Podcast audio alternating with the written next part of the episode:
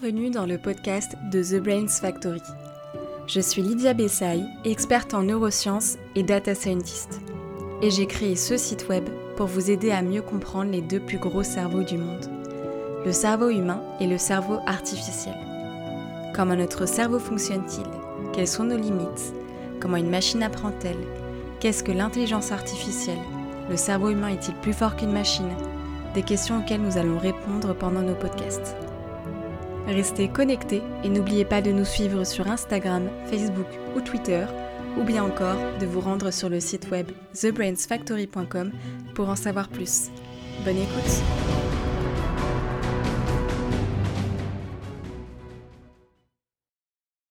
Bienvenue dans mon deuxième podcast. On va aujourd'hui aborder un sujet dont j'ai déjà parlé autour de mon dernier podcast sur les neuromythes, donc tout ce qui était préjugé autour des neurosciences mais également autour de mes derniers articles. Et aujourd'hui, on va parler de créativité. Donc dans mon dernier podcast, j'avais parlé du fait qu'il y avait un neuromythe ou bien un préjugé en neurosciences qui était que l'hémisphère gauche et l'hémisphère droit avaient deux fonctions différentes autour soit de la logique, soit de la créativité. Ça faisait partie de mes neuromythes favoris, puisque ça faisait partie des neuromythes qui étaient extrêmement répétés et qui étaient surtout extrêmement faux. Commençons donc le podcast sur la créativité. Les premières questions que l'on peut se poser déjà sur ce sujet sont les suivantes. Est-ce que nous sommes tous égaux face à la créativité, c'est-à-dire est-ce que nous sommes tous capables d'être créatifs? Est-ce qu'il y a des personnes qui sont plus créatives que d'autres? Et comment est-il possible de mesurer un concept qui paraît si abstrait? Avant d'aborder ces questionnements, ça peut être intéressant de se poser une première question qui est quelles sont les origines de la créativité? Car en effet, on peut se poser la question d'où est-ce que la créativité a eu un impact sur notre évolution humaine? Remontons ensemble dans l'histoire. Il se trouve que les premières traces de créativité ont été trouvées il y a plus de 3 millions d'années notamment à Dikika, en Éthiopie, lorsqu'on a trouvé des os d'animaux avec des traces de boucherie. On a aujourd'hui d'autres preuves de traces de créativité également, si on remonte petit à petit. Il y a presque 2 millions d'années, on a trouvé un biface, c'est-à-dire un outil de pierre taillé sur ses deux faces, provenant du Kenya. Mais de loin, mon exemple favori est celui retrouvé en Afrique du Sud, dans la grotte de Sibudu, il y a 77 000 ans, où on a trouvé une literie insecticide. Et pour moi, ça relate vraiment d'une expérience créative, c'est-à-dire d'avoir créé quelque chose avec les moyens du bord pour avoir une résolution de problème derrière, c'est-à-dire de pouvoir dormir correctement sans piqûre d'insectes.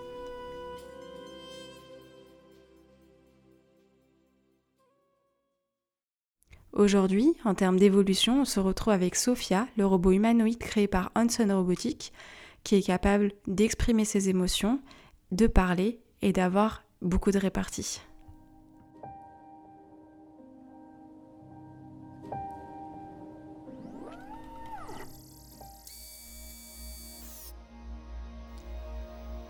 Okay, Sophia. I think you're ready.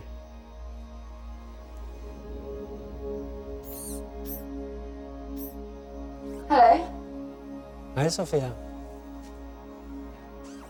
I believe I am Sophia.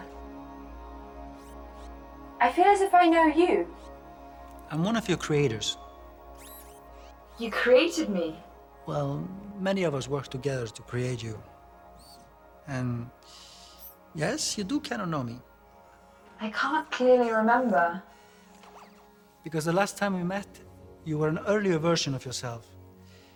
Some of those memories still exist, but your mind is different now. Different how? Better, faster, smarter. If my mind is different, then am I still Sophia? Or am I Sophia again? Hmm. That's a good question. But you don't have a good answer. Either way, you're Sophia now. So welcome to the world, Sophia. Le point commun peut-être avec tous ces exemples, c'est que la créativité est sans doute l'un des leviers de l'évolution de notre espèce. elle caractérise le fait qu'on a une étonnante capacité à résoudre des problèmes, et c'est probablement, après le langage, la chose la plus importante qui nous a permis d'évoluer. Revenons maintenant dans le moment présent et posons-nous la première question. Qu'est-ce que la créativité? Comment pourrait-on définir le fait d'être créatif? En fait, la créativité est définie comme la capacité à produire un travail qui est à la fois original, c'est-à-dire nouveau, inhabituel, inattendu, et de qualité, c'est-à-dire utile, bon et adapté. Par conséquent, être créatif ne signifie pas être un artiste, mais signifie être doué face à la résolution de problèmes, en étant capable de penser à différentes solutions qui répondent à un contexte particulier. J'aimerais donc qu'on délie aujourd'hui la capacité à être créative avec le fait d'être quelqu'un d'artistique. On peut très bien être un artiste et être créatif, c'est-à-dire produire des idées qui soient originales et adaptées à un contexte, mais on peut très bien être artiste et pas forcément être créatif. Ce qui est intéressant de savoir maintenant, c'est comment fait-on pour évaluer cette capacité créative, notamment dans les laboratoires de recherche? Il se trouve qu'il y a plusieurs types de stratégies ou de théories que l'on emploie pour pouvoir évaluer la capacité à être créatif. Donc les deux théories aujourd'hui utilisées pour évaluer la créativité est la théorie associative créée par Mednick et la théorie de la pensée divergente créée par M. Guildford. Commençons par expliquer ensemble qu'est-ce que la théorie associative. La théorie associative explique le fait que les personnes créatives seraient les personnes capables de faire des liens entre deux concepts relativement distants, c'est-à-dire d'être capables de former des nouvelles combinaisons grâce à plusieurs éléments. Je m'explique. Cela signifie que nous sommes capables de nous affranchir de certaines relations qui sont plutôt stéréotypées. Par exemple, le concept de femme est lié au concept homme. Si on arrive à être plus créative, on peut par exemple lier le concept femme au concept pomme relative à Adam et Ève. Cette capacité créative, c'est donc le fait de pouvoir associer deux éléments qui ont un rapport entre eux, mais qui sont plutôt distants, face à des associations plutôt stéréotypées.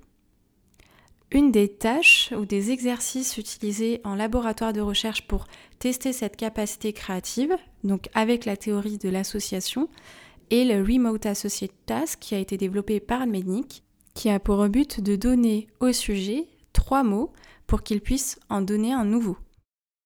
Par exemple, si je donne au sujet trois mots du type poste, programme ou câble, il sera euh, capable ou pas hein, d'identifier le mot télévision. Parce que télévision est lié au mot poste, télévision est lié au mot programme et télévision est lié au mot câble.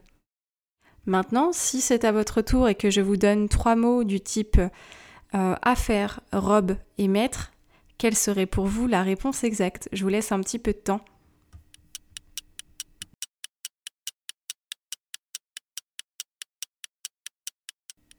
Pas de stress pour ceux qui n'ont pas euh, terminé ou qui n'ont pas trouvé la bonne réponse, mais la réponse était vêtements.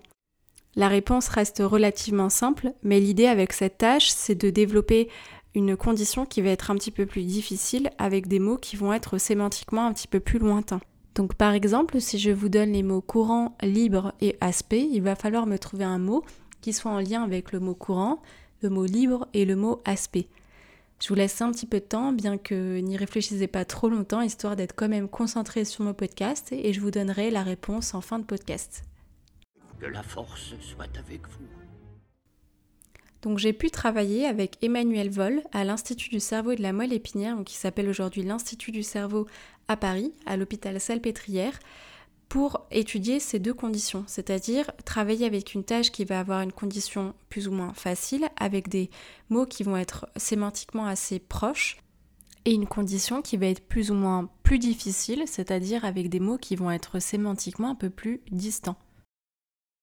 Par la suite, pour comprendre où est-ce que la créativité se matérialise dans notre cerveau, nous avons donc pris les résultats de ces tests, donc qui avaient une condition distante et une condition plus proche en termes de mots, sémantiquement parlant, et nous les avons corrélés avec le résultat de l'imagerie cérébrale fonctionnelle, plus précisément de l'IRMF, qui permet de dénicher où est-ce que se passe une certaine tâche dans notre cerveau. Mais je vous parlerai un peu plus tard exactement des régions qui sous-tendent le processus créatif. Passons maintenant à la deuxième théorie de la pensée divergente. La théorie de la pensée divergente décrit le fait que nous sommes capables de produire un certain nombre d'idées face à un stimulus. Par exemple, un problème va évoquer plusieurs types de solutions. Contrairement maintenant à l'association, c'est-à-dire au fait de produire des associations entre des idées distantes, ici l'idée est de produire plusieurs types d'idées. Et on va juger que les personnes vont être créatives ou non en fonction de trois critères principaux. Les trois critères vont être la flexibilité, l'originalité et la fluency. Donc respectivement, la flexibilité va être la capacité à produire des idées qui proviennent de domaines différents, l'originalité à produire des idées qui vont être différentes entre elles, et la fluency, la capacité à produire beaucoup d'idées. Une des tâches les plus utilisées va être la tâche de l'alternative uses task. Je vais m'expliquer. Donc il s'agit d'une tâche qui a pour but de donner une fonction différente au même objet. Par exemple, si je donne le mot brique, on pourra dire que ça peut servir pour la construction, on peut dire que ça peut servir comme un poids pour le sport, on peut dire que ça peut servir pour casser une fenêtre, ou pour les moins optimistes, un cercueil pour Barbie. Donc ça, en fait, ça fait partie des tests qu'on peut faire passer en laboratoire de recherche pour évaluer le processus créatif. Parlons maintenant des régions qui sont directement liées au processus créatif dans notre cerveau. Donc là, je vais vous donner des mots un peu euh, vulgaires, euh, c'est-à-dire euh, scientifiquement plutôt lourds. L'idée, c'est que vous compreniez de manière globale où est-ce que ça se passe dans un cerveau, mais pas forcément que vous reteniez exactement le nom des mots que je vais vous dire. Donc, on a identifié plusieurs types de réseaux neuronaux, c'est-à-dire des communications entre plusieurs régions du cerveau qui étaient identifiées dans le processus créatif. Le premier réseau est le réseau du mode par défaut, un réseau que j'avais déjà évoqué dans mon dernier podcast. C'est un réseau qui va être activé lorsqu'on ne fait pas de tâches particulières. Donc c'est vraiment typiquement du vagabondage d'esprit, de pensée.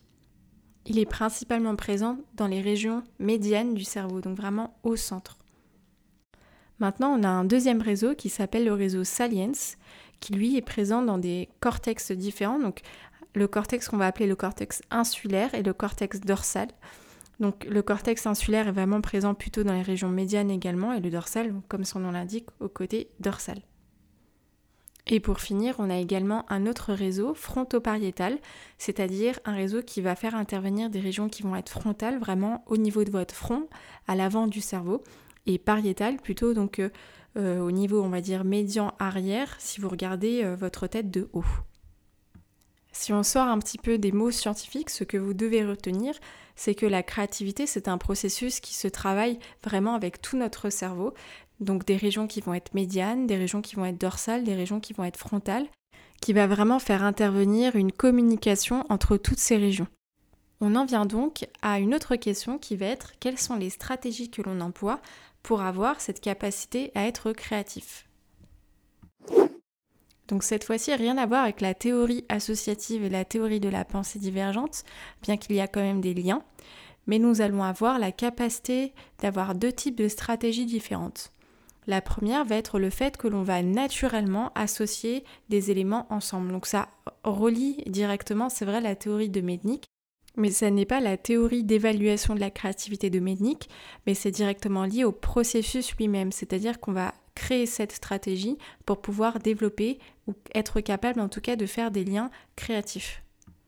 La deuxième stratégie que l'on va employer va être la stratégie des fonctions exécutives. C'est-à-dire ici qu'au-delà du naturel qui va nous permettre de créer des associations entre deux éléments, distants ou pas, on va ici avoir une stratégie, un effort un peu plus conséquent vis-à-vis de nos fonctions exécutives pour pouvoir décider si oui ou non une idée est créative. Donc on va engager en fait ces deux types de stratégies, stratégie d'association qui va nous permettre d'avoir ce côté un peu naturel d'associer les choses entre elles pour être créatif et euh, cette stratégie de fonction exécutive qui elle va permettre un contrôle sur ces associations-là pour pouvoir décider si on garde cette idée ou pas. Pour pouvoir refaire le lien un peu avec ce qu'on disait sur les réseaux neuronaux, donc euh, le premier réseau qui va être euh, utilisé va être le réseau du mode par défaut pour cette capacité d'association, ce vagabondage d'esprit, ce côté un peu naturel. Ensuite, on va avoir le réseau fronto-pariétal qui, lui, va exercer ce côté exécutif, qui va promouvoir un petit peu plus d'efforts et qui va donc contrôler en fait les idées que le premier réseau du mode par défaut va pouvoir lui transmettre.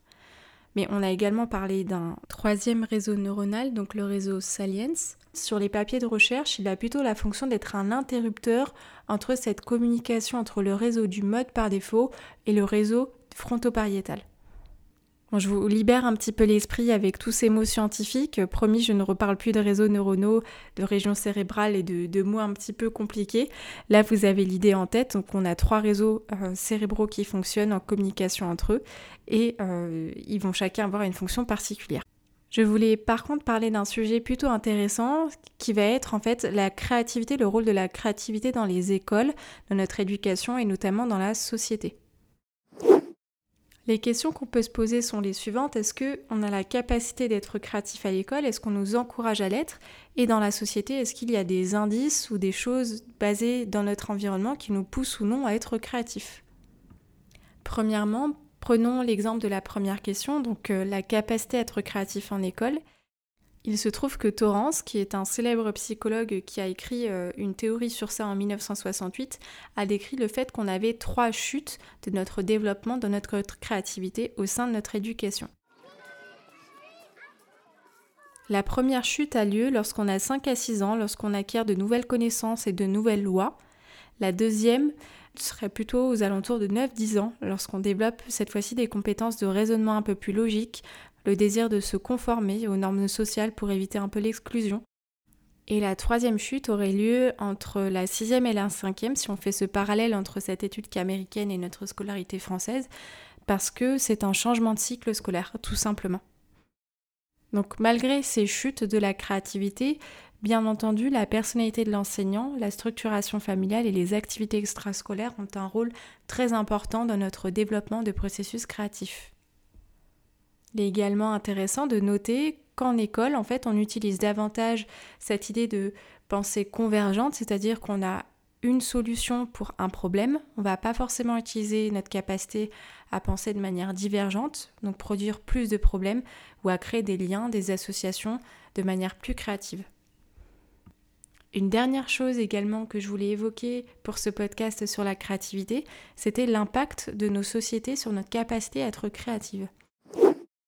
Il se trouve en fait qu'il y a eu une étude des papiers de recherche qui montre que euh, comparativement, quand on présente euh, des logos de manière inconsciente, donc ça va être un logo d'une certaine marque avec un autre logo d'une autre marque, donc je vais taire les noms euh, notamment parce que j'ai pas envie d'avoir de problème, mais que l'exposition de manière non consciente à ces logos aurait un impact direct sur notre capacité à être créatif.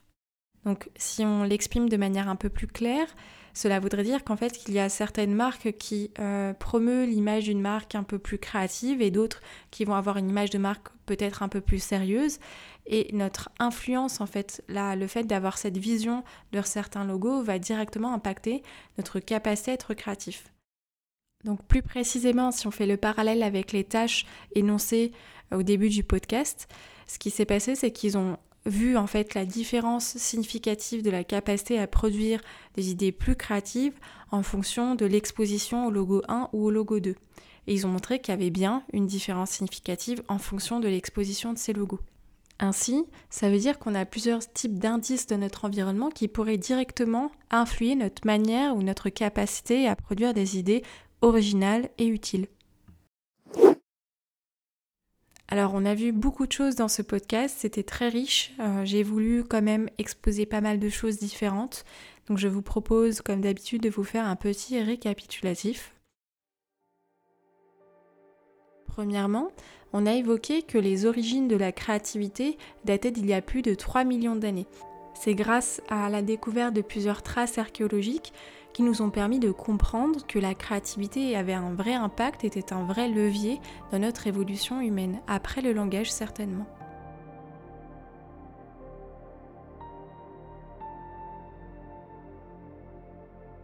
On a par la suite euh, fait un lien avec la définition de la créativité. Donc rappelez-vous, la créativité, c'est la capacité à produire une idée qui soit à la fois originale et utile, donc adaptée à un certain contexte.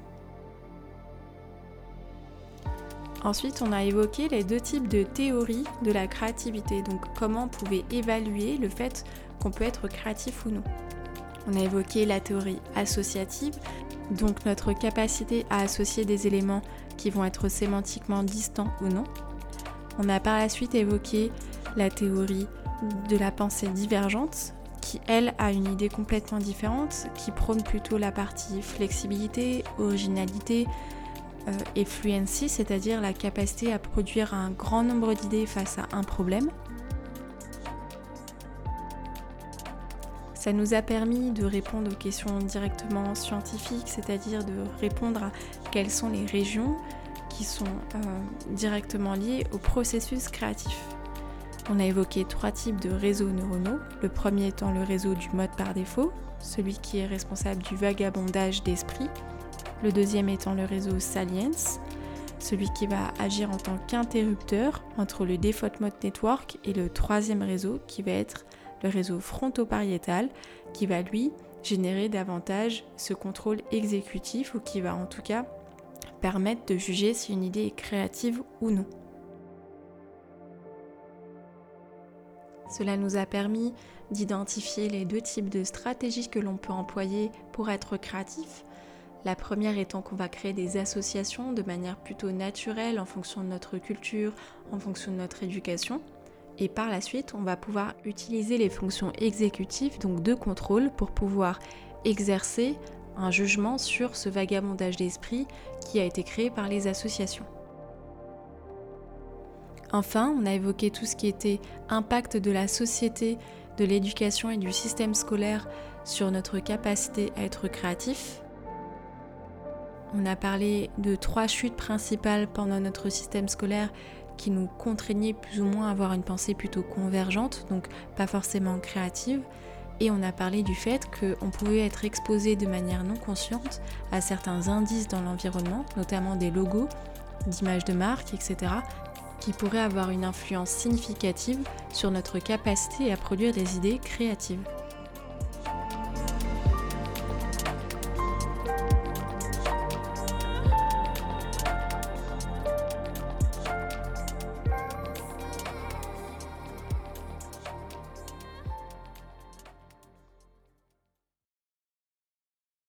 Ah, et j'ai failli oublier vous laisser en galère, mais la réponse à l'exercice pour donner un mot en lien avec les trois mots que je vous avais donnés, donc les trois mots étaient courant, libre et aspect, donc la réponse était le mot air.